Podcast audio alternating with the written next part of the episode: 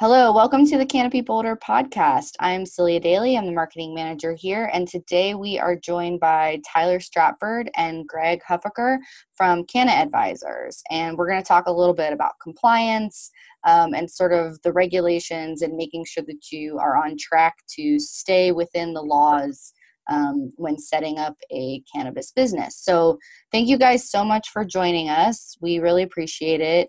Um, maybe you could give us a little bit of an intro on who you are and sort of how you work with Canna Advisors. Great, I'll go first. Uh, my name is Tyler Stratford. I've been in the cannabis industry now for coming up on eight years this next spring.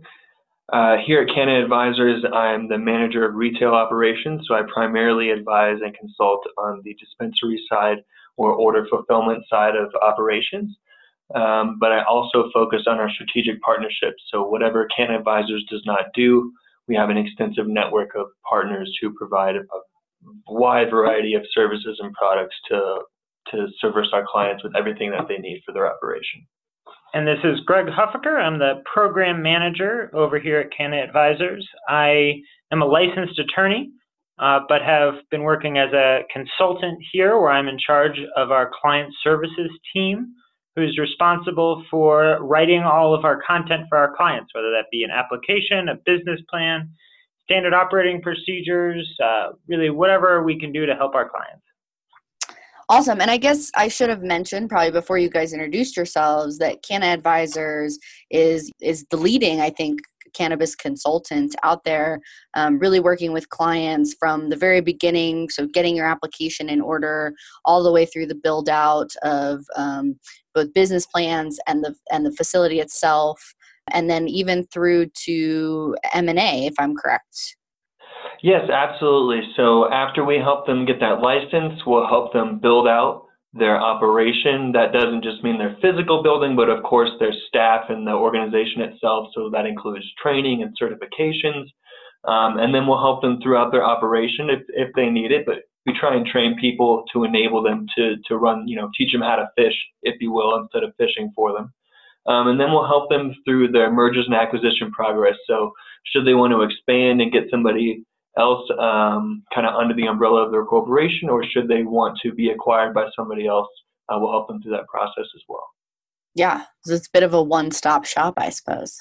All right. Exactly. So let's jump. Let's jump into it. Um, you know, we're talking about compliance today. It's obviously a hot topic. It's really important um, in such a highly regulated industry like cannabis. So, let's talk a little bit about what it is what what does that include the term compliance what are we thinking about when we are talking about compliance and why is it so important? So i would say you know in the broadest strokes compliance is compliance with the law.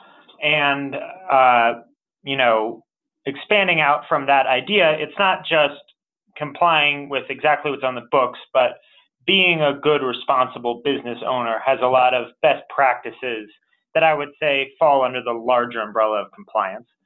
Um, at its most basic level, and I'd say the absolute minimum for any cannabis business is really fully understanding the regulations, understanding how they apply to you, and understanding who to go to when you're not sure if you're in compliance or not. Now, why is it important?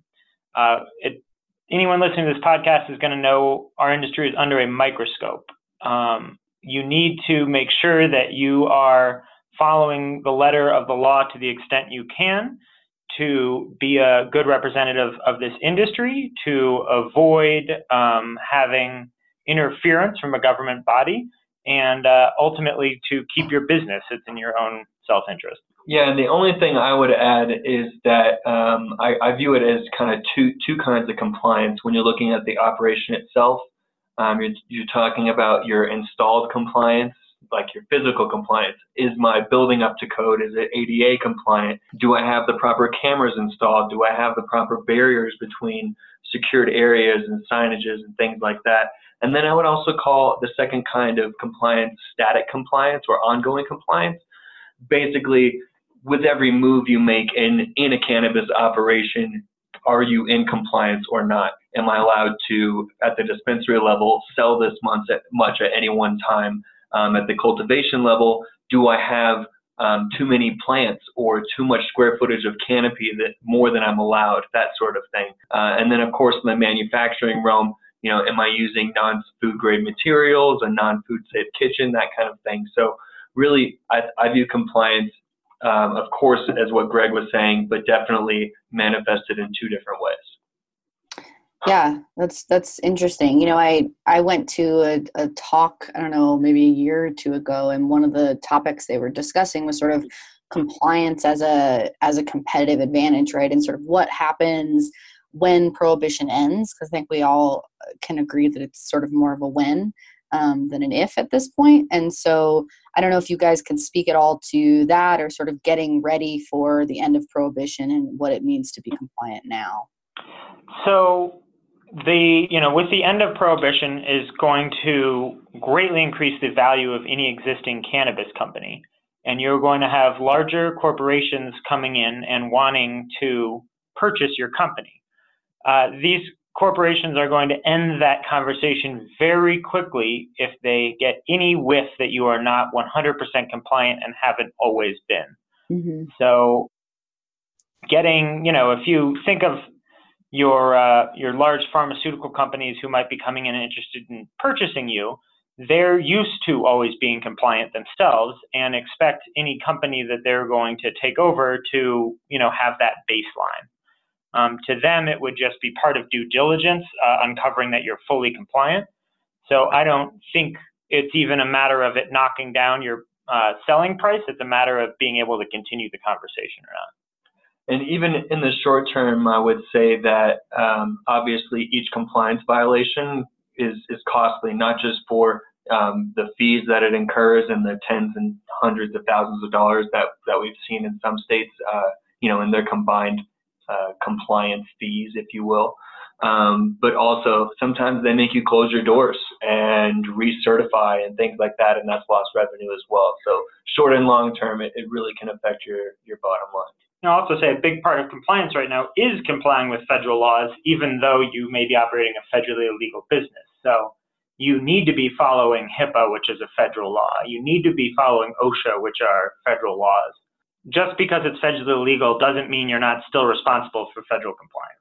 Right. All right. So let's talk about, I mean, outside of those are obviously those are um, this sort of federal ones are overarching HIPAA, OSHA, that kind of thing what about concerns uh, per sort of area, right? So let, maybe let's just start with cultivators. What are cultivators? Sort of what should they be thinking about? What are they tending to pay attention to? What are some things maybe that they're overlooking? Um, well, I'll say right now that uh, you know the cannabis plant. It's it's a plant. First of all, I, I think that right now it's uh, it's primarily seen as an, an indoor plant for some reason, which kind of doesn't makes sense overall, except for how you view or how it's been viewed from a legal standpoint. So um, when I'm talking about these cultivators and how they're preparing for, for eventual federal regulation and things like that, what they should be paying attention to is how efficient can they make their operation. And that usually does not include building an indoor warehouse where you're not utilizing the natural sunlight um, not only are you needing to be efficient, but you know, I, I'd say at this point, if you're not building out your facility to adhere to these regulations, um, like ADA and and FDA, you're going to be rebuilding that facility or investing a lot of money into retrofitting that facility um, pretty pretty shortly here down the line. As you know, as you said, I think we all we all think eventually cannabis will be legalized on a federal level. So um, immediately overnight when that happens, we will be under the purview of the federal government with all of these regulations. Yeah, and a, couple of things just to add on to that. I'd say I see a lot of violations in cultivations for things like uh, obstructed cameras. You just start, uh, you know, stacking boxes in a corner and never think about the storage room camera, and then it turns out you covered it up and you're getting several thousand dollars a day for an obscured camera fine. Uh, another a lot of compliance violations come out of uh, people having stuff show up in testing that does not pass, whether that be heavy metals, pesticides, some other you know foreign contaminant that's not supposed to be in there. Uh, healthy IPM, integrated pest management, excuse me, strategy can help uh, mitigate that.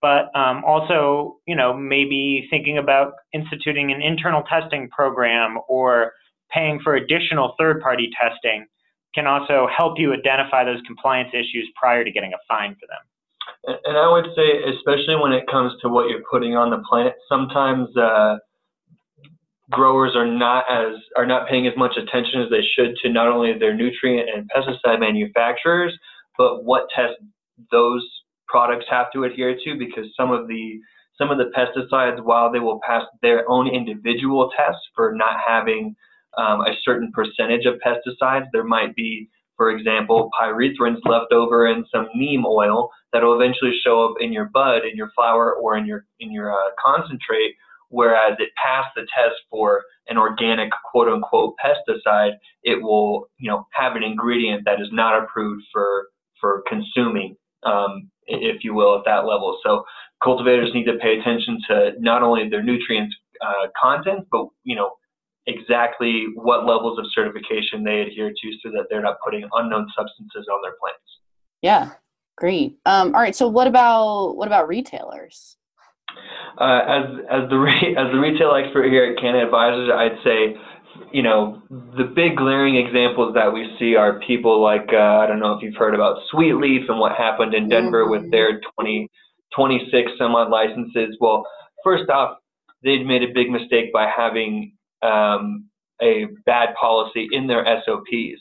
So I'd say the first thing to pay attention to is having your SOPs up to date with compliance, and the second second side of that because this is where the largest infractions occur is um, the employees. The employees need to be well versed and trained on those SOPs and on your workflow procedures so that there is, there is no room left for error, whether it means whether it means the owners of these retail operations protecting themselves and having them sign off that they've received certain training or reviewed a certain SOP to protect themselves, that's not being paid attention to as greatly as it should right now.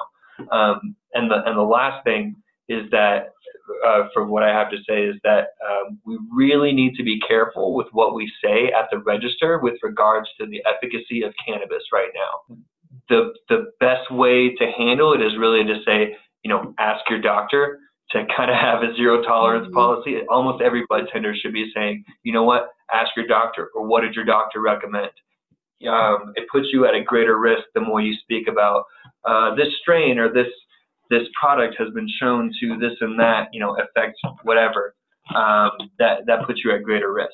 And I imagine there's a couple of people right now who are screaming at their phones about the Sweet Leaf situation who've been following it really closely and say, but, you know, at least there's an argument to be made that they weren't technically out of compliance.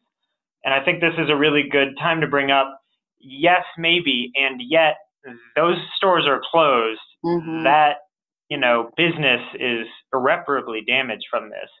So whether on a, you know, legal fine point they end up to have technically been in compliance, they played with fire here. Yeah. Um, and, you know, that's showing it's not there. You testing the compliance limits of an agency is not beneficial to you if your business gets shut down.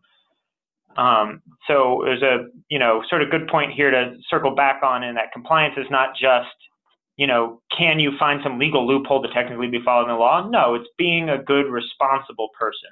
Obviously, the spirit of that law is, you know, let's not let out of state people purchase a whole huge amount of cannabis that they cannot consume while visiting in state. And, you know, finding a way to get around that um, needs to get removed from this industry's thinking because we are really responsible for showing that we can be compliant uh, that's that's a really interesting point about sort of uh, the loopholes and and realizing that finding loopholes really doesn't help you. I think it's a great point. I mean, Sweet Leaf is no longer, so I guess that's enough information there.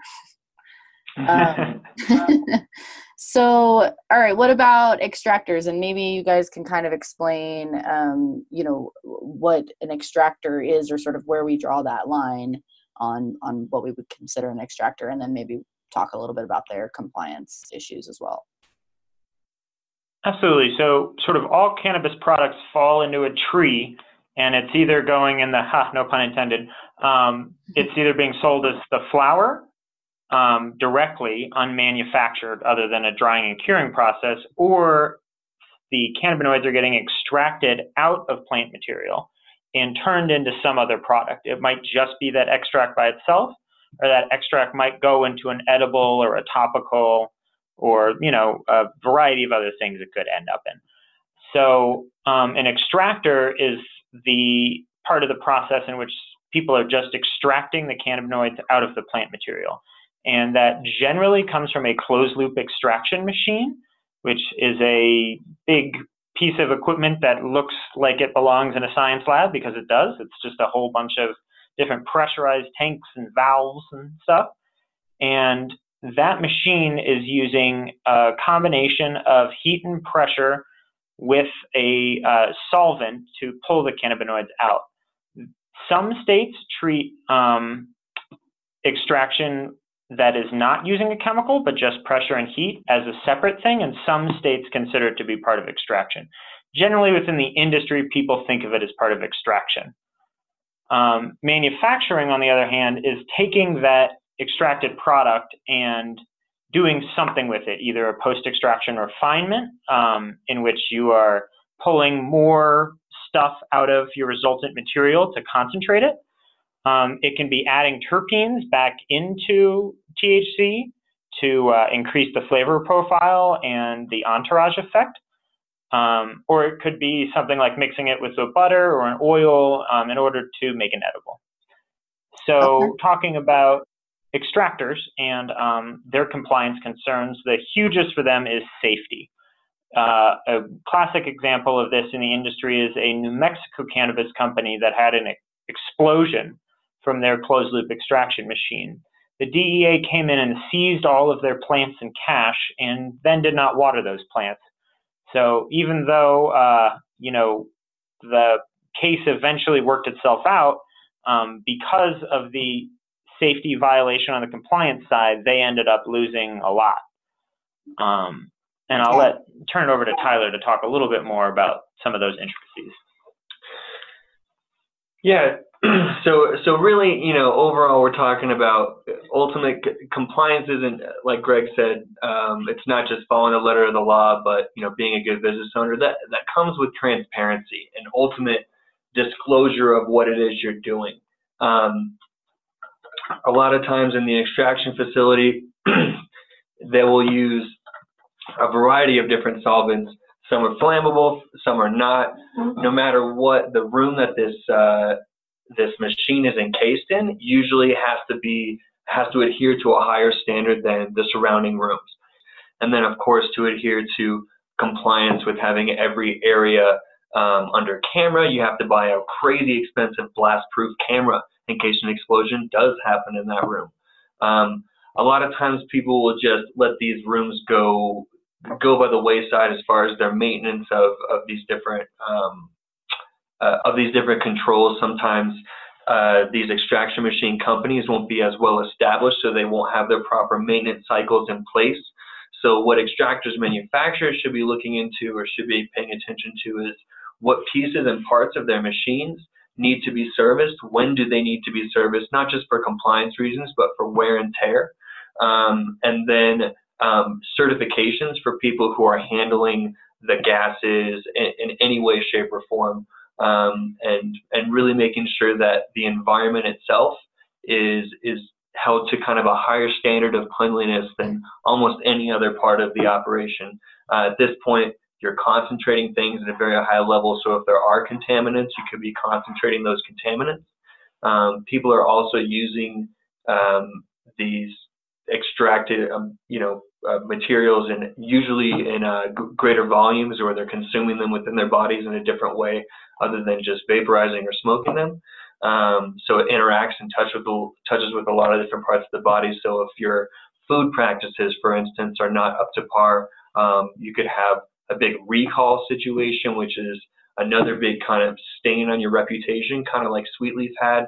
Um, if you have a recall of your edible product, for instance, for a contaminant or something like that, that's a pretty big stain on people wanting to, you know, eat that edible ever again. Um, so maintaining your inspections, maintaining your equipment manufacturing uh, or your equipment maintenance um, is is very huge, and then of course cleanliness in those extraction and manufacturing operations. Yeah, and Tyler reminded me of uh, something that's important to point out that, you know, I was sort of overly uh, focused perhaps on the getting it set up right and safely, which is of crucial importance. But most of the violations don't come out of that because you just don't get your certificate in the first place if you don't have it set up right. A lot of the violations come from really correctable things like, yes, you have a spark-proof room, but it gets hot, so you leave the door open. Um, and then an inspector walks in and says you were, you know, operating in a non-spark free environment because you left the door open. Having, you know, really uh, solid SOPs in place and making sure people follow them is crucial to avoiding violations for an extractor. Sure, sort of get it set up the right way, but then make sure you're you're operating correctly going forward. Yeah. So okay, so then switching gears a little bit, let's talk about kind of over different states. I mean, you guys are working in pretty much every state, um, is my understanding. So, can you talk a little bit about are we seeing any harmonization in regulations requirements between states, or is it really truly like every state's kind of has its own um, list of things to get in order?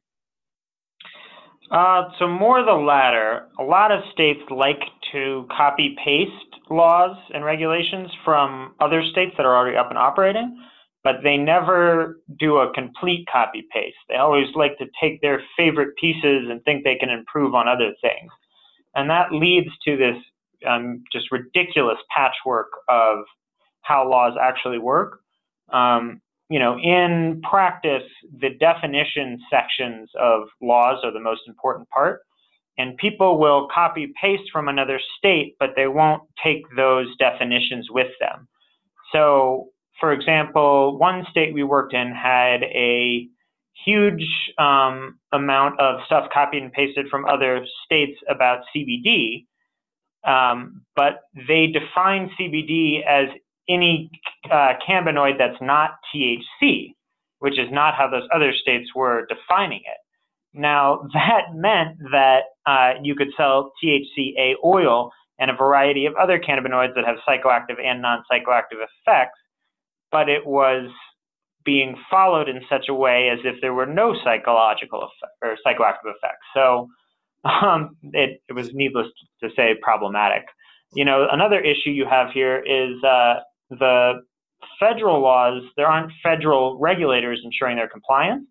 So states, even though they're all making sure that people are following OSHA and HIPAA, aren't necessarily making sure that you're following OSHA and HIPAA and at all the same ways are looking for at all the same uh, compliance trip ups. So that can lead to some pretty um, tricky compliance issues for multi-state operators. Yeah, and then and on top of that, you know, once they're up and running, you have them implementing these what I would call them track and trace or state systems. Um, you know, there's everybody knows about Metrc. MJ Freeway has a, a program called Leaf, uh, BioTrack THC has a state system, um, but you know, Metrc has the most state systems. I want to say like it's in the teens or something like that. But um, we're seeing we're seeing a lot of harmonization from from Metrc in that they're certifying a lot of these point of sale and seed to sale tracking uh, softwares to integrate with them um, and communicate with that software.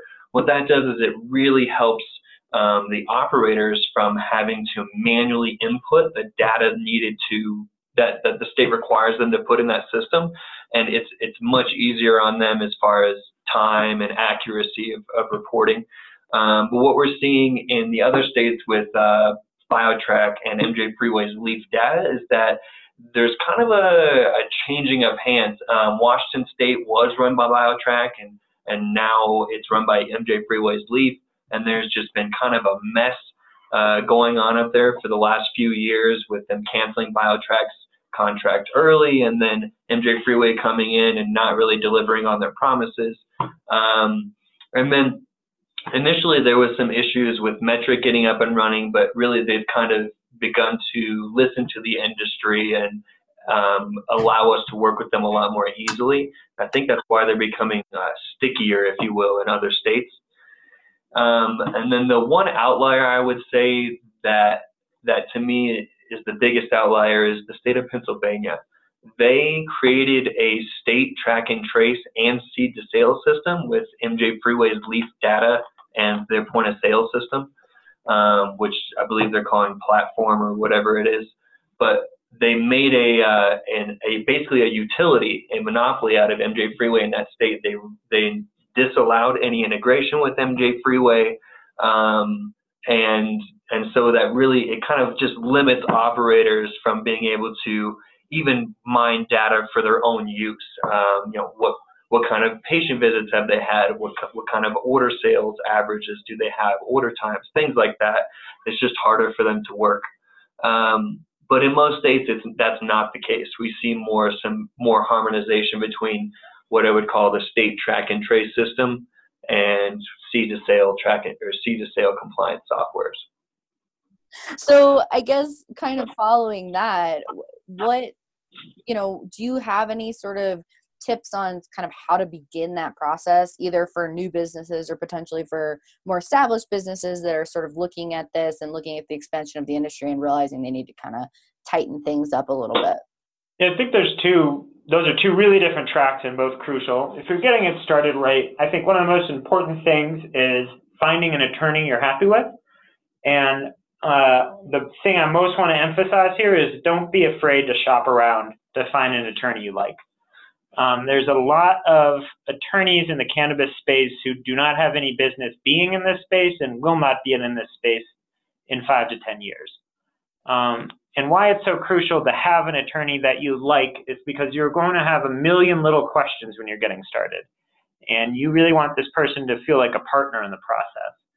Um, the sort of next step when you're a new business beyond an attorney who gets expensive quick is finding a really detail oriented person to be in charge of your compliance. Somebody who just wants to eat, sleep, and breathe these regulations, to turn them into SOPs, and to uh, then take those SOPs into your actual facility and change those SOPs and figure out what's wrong with them and fix them up. Um, it's a lot easier to get it off the ground right than it is uh, for the other group you mentioned, those who are trying to get organized, um, to try to get compliant. This requires an enormous amount of work and almost certainly some outside help. Um, now, you can bring that internal by hiring somebody, um, or you can find a variety of uh, consultants who will either come in or help you remotely, uh, a little bit of both there's a, a, huge variety out here, and I'm not trying to build up to a pitch here. I'm just saying I have not seen a uh, a business try to get compliant and do it successfully without bringing in somebody new, and that really has to do with if you have a culture of not following the laws, it's very hard to institute that without an infusion of an outside influence. Sure. Yeah, I would say in, in starting up, you want you know part of what we talk about or a phrase I've heard in this industry is we're in the business of compliance. If we comply, then we can do whatever it is in this industry that we do. But I would say even more so, you want to create a culture of compliance at your operation. Um, speaking of culture. Uh, and, and, at that point, it becomes, you know, everybody's first question is what I'm doing compliant or is it not? Mm-hmm. Um, and as far as like tips for people, I was going to say the first two things I was going to say was, yep, hire a lawyer and go exactly with Greg's advice. And then I was going to say, if you don't have experience in cannabis, and depending on what kind of experience you have in cannabis, hire a consultant, but make sure you only hire them for, for what you need them for. A lot of times consultants will sell you on the all or nothing package. The truth is that a lot of people do have a lot of strengths that come from other industries and a lot of experience that does directly apply to cannabis. And a lot of very intelligent people can learn this industry quickly and adhere to the compliance regulations if they're vigilant and they pay attention and they devote time. The, the consultant should be hired for the things that you don't understand or don't know how to do so that you can gain that knowledge and experience. Um, yeah. yeah, and a final thought here is don't be afraid to ask the regulator.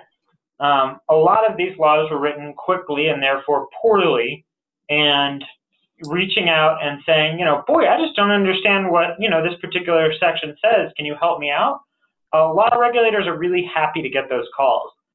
Yeah, that's great advice. So, all right, so final question.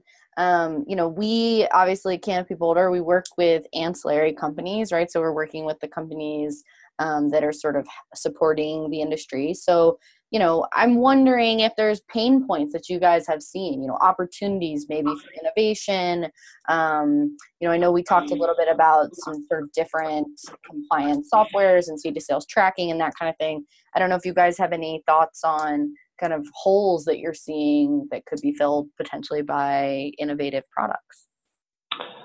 So uh, I have it in my. You know how there's a company called Uline, and they basically do office supplies for any office, right? Anything you could need.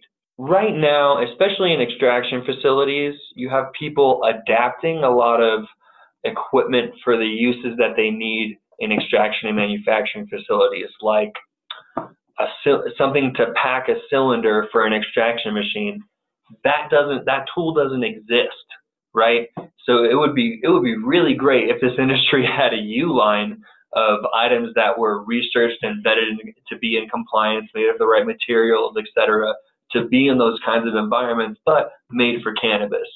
And then um, there's there's one area that, and I don't even know if this is possible. And the day I see it is the day I invest what little money I have into this company in the industry.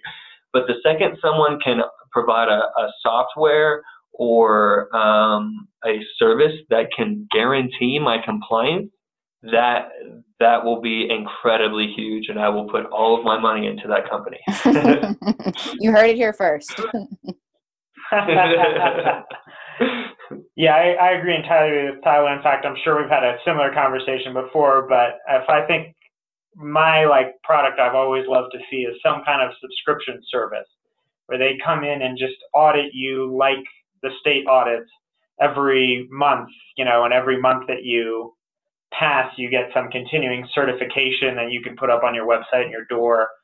I think a business like that would just be great because you could really apply that kind of uniform laws we'd love to see here, that uniform best practices and compliance. It's not written down anywhere and is inconsistent across states, but if you could tell the consumer, you know, hey, I have passed this really high bar for being part of the cannabis industry um, as a responsible partner, there's, I think, so much value in that to the consumer that you could charge a lot as a company to to give that stamp. Yeah. Oh, and guess what? I passed it four times this year and have never failed one for the last five consecutive years. That kind of thing. Yeah, that's awesome. Uh, yeah, obviously something like that would require a fairly sizable army of uh, people to be in the stores doing all of this checking, and you'd certainly need a, a humorously large insurance policy.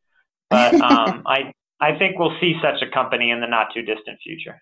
Yeah, you're probably right about that. All right. Well, you know, I really appreciate your time. You guys have shed a lot of light on sort of the whole world of compliance. Who knew it could be so interesting?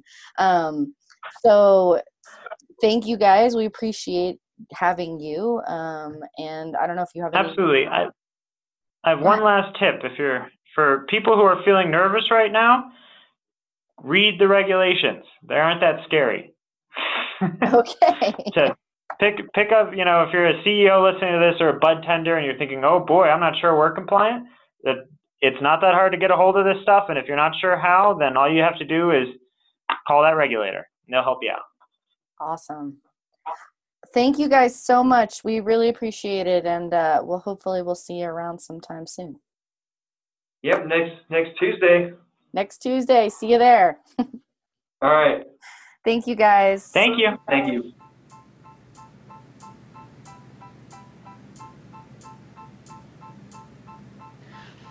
Well, that's where we're going to leave it. As always, if you have a topic in mind that you want to learn more about in the cannabis business world, send us an email at info at canopyboulder.com. Also, I hope to see as many of you as possible at our fall 2018 cohort launch party this coming Tuesday, October 2nd. Um, so come out and see us there. All right, well, see you next time.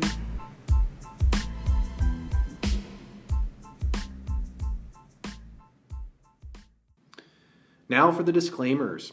Uh, please do not take any information from the Canopy Boulder podcast or its guests as investment advice. Be sure to contact your licensed financial advisor before making any investment decisions. So, Thank you for listening, and please join us for another Canopy Boulder podcast episode coming to you soon.